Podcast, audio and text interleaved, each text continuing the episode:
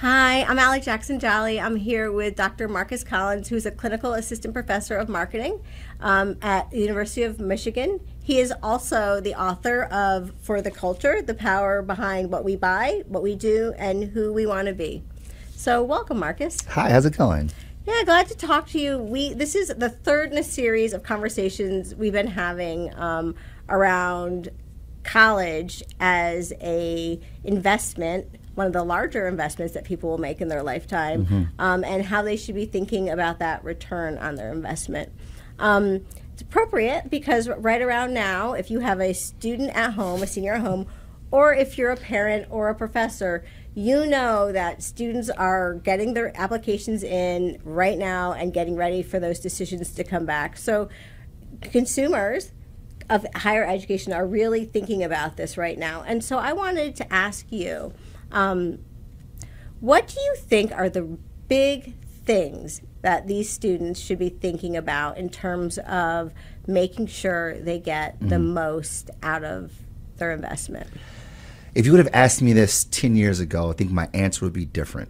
But having uh, been a part of academia for almost a, a decade now and teaching uh, at a high caliber uh, university, my answer is different. So back then, I would have said, "Oh, you need to go to a place where, uh, you know, where your major is really good, that you can, you know, learn from really good professors, and you know, you can have a really great experience, and you can get a job after the fact because people are going to see that brand on your resume, and it's going to signal something about you, and they're going to open up more doors." I think today my thinking is a little different because I feel like I have always been taught, or had always been taught, to think of college as a vocation, as a place where I study my vocation, right? Uh, if I want to be a, a, marketer, I study marketing. If I want to be a writer, I go into writing, right? Or creative writing, whatever the case may be, or maybe English. But what I found, though, and maybe this is a bit provocative, I think that college is better seen as a place to learn how to learn to learn how to learn, how to develop critical uh, thinking skills that enable you to be able to put in almost any situation and navigate it with some level of skill, some acumen of, of, of know how. Because learning how to learn is almost one of the most critical things to have. And I realized that in my undergraduate experience that I didn't know how to learn. So I struggled mightily through uh, my undergraduate experience in the early years because I didn't know how to learn. It took me a long time to be a good learner. And as a professor now, I, what I tell my students that the very best thing I can give you, the most important thing I can give you is perspective, a way of seeing the world. Because skills are going to come, things are going to change. You have to adapt to these new things. But the way you see the world will be a way by which it's framed. So if you have the ability to widen the aperture to keep seeing the world in many different ways because you know how to learn, then you can adapt to any situation. And that's really what's going to give us. That's going to be sort of the uh, the best determinant of success, of the job you want, of the high salary you're going after. All these things are byproducts of our networks, of our opportunities, and our abilities to rise to the opportunity. So um, that's so it is a little provocative, but I really like that. That's really an interesting way of thinking about it. But let me ask you this, mm-hmm. because um, there's all kind of parents everywhere that know that STEM jobs are the jobs. Sure. So is there is it better to learn to learn how to do STEM? Like, is there any value in learning to learn a specific skill that um, when we look at the economy and we say, okay, that's where the economy is going? Or do you think that just carte blank, you can learn to be a critical thinker and, and, and do that in STEM or in journalism or? Well, we'll say it this way. Say, um, I want to write code. Okay, great. I want, I want to write code. So I'm going to go to school to learn how to do that. And the idea then is that in four years, I still want to write code and what I have learned will be able to help me do that. But in the world of tech, it is constantly ch- ch- sorry. In the world of tech, it's constantly changing. Therefore, you have to be able mm-hmm. to be nimble and be able to be flexible to change. Right? So we'd say, oh, don't just take engineering courses, take some behavioral science courses, take some of these courses to help round you out. And that's another, you know, way of a euphemism of saying to see the world in many different ways, in different lenses, so you can pull at these things. So while I say if you want to be a doctor, that is a vocation. I want to be a doctor, right? So I'm going to go a doctor-driven track. But if you're like, look, I want to be in business, oh, let's talk about that right? That's a this is how I want to apply my skills. This is the environment in which I want to apply my skills. Then I'd say, great. Now we need to learn how to learn so that you can navigate that environment well. Think of it this way: I teach at a business school. Um, someone says, "I want to go into into operations." Great. I want to go into supply chain management. I have never received a phone call from any of my classmates in the MBA program to said, "Hey, what's that that that law, that Little's law thing again? Give me that that, that calculus again." No, no, no. Do you know what we call our classmates asking for? I have a problem with my manager. I'm having a problem with this employee who I can't get to do a thing. My my leadership doesn't recognize. They don't see me. How do I break through? These are things that aren't taught in a vocation. They're taught. They're not taught in school as a vocation. They're learned throughout the way how do we learn how to learn? And I think that the when I, I guess sort of focus group of one, when I started to learn how to learn, the world opened up for me. When, I, when the world opened up for me, I started to say, ooh, if I want to do that, I need to learn these skills. So I'm going to learn those skills. Oh, if I want to learn that, I need to understand this this idea, this concept, this theory. So I go learn that. And the alchemy of those things help me be better suited to solve the thing. I believe that if I were doing that earlier, I'd probably be in better places. but I think that the notion here is that in those early years, we are learning how to apprehend the world and make sense of the world. Then we say, okay, I'm ready to go do it. And then the master's program is about being an apprentice.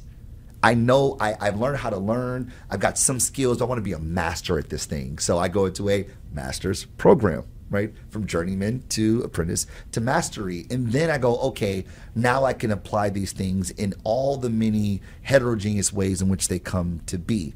But it starts with being able to see the world in multiple ways. So that's so I love this idea about choosing a college or a program based on at least from an undergrad level um, being able to learn to learn. Um, does that make the old um, stern professor sort of a thing of the past because if you want to learn teach someone to learn you want to make it fun right? Yeah. you want to make their, your students have fun doing it feel good about it. So in your view is there sort of like a college professor type that is going to be outdated? Well, I think the idea of professor, like I'm going to profess things to you in a very professorial way, I think that just like any uh, media consumption habit, have been disrupted, then people are going to have different expectations. The same thing goes in the classroom.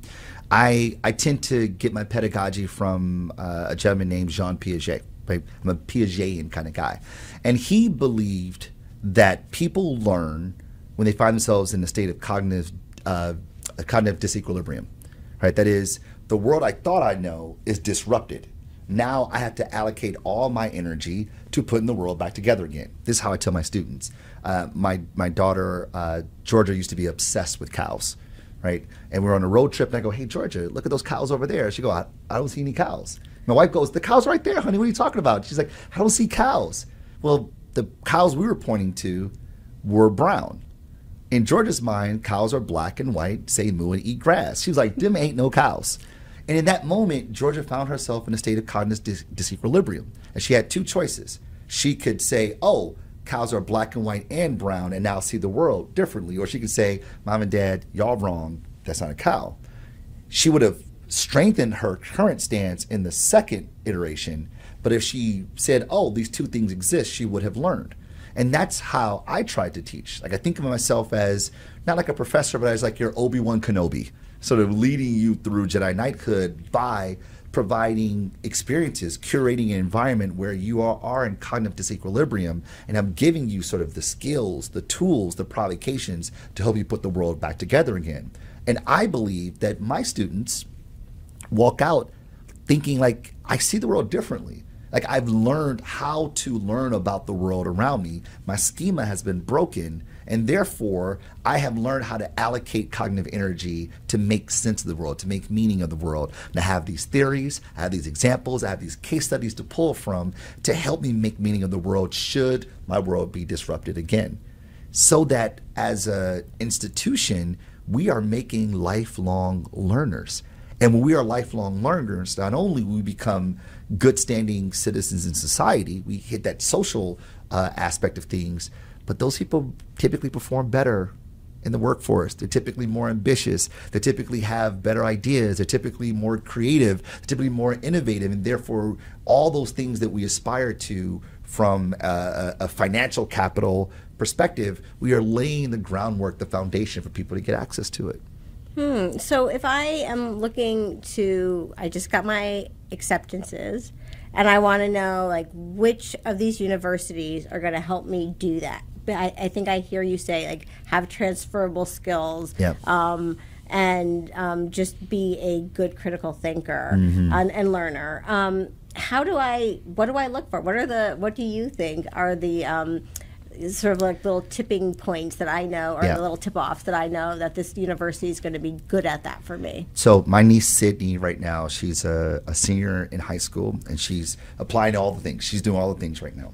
Um, and she's interested in food science. She's always been into baking, and, and, that's kind of what she likes. It gets her gets her going, and she thinks in her mind right now that she's going to be in that field. And I go, that's great. So I say, Sid, you should look for schools where they do that well, right? but pick the schools where you feel like you're going to be able to learn best. That is, the environment is curated so that you can become a good learner. And you choose this major because you're excited about it. The idea of choosing majors you're excited about is that when it gets hard, because it's going to get hard, you can at least say, I at least like the subject matter. And, you know, I didn't learn that until I was in my doctoral program. They tell you, hey, listen, whatever you're going to do as your dissertation, you better be really interested in it because it's going to get really sucky at some point. It's going to get really dark, it's going to be really heavy, and you're going to want to quit. But your your affinity for the subject matter, your affinity for the topic, that's going to keep pushing you. That's going to keep moving you forward. So you're learning about this thing that you're interested in while you're learning how to learn in in, in, in an undergrad experience. And this is why I tell Sid that like Sydney, like you want to do food science? That's great. Go to the schools that do that well. But even if they don't do that, you can have a proximal thing like chemistry, for instance, right? So like you are adjacent to the thing that you want, so you still have some interest in it, but you go to the schools, you go to the places where you feel like the environment is curated to help you learn, but also you're learning with the people that you think you're going to learn best from. And that hopefully they'll open up some financial capital for you along the way.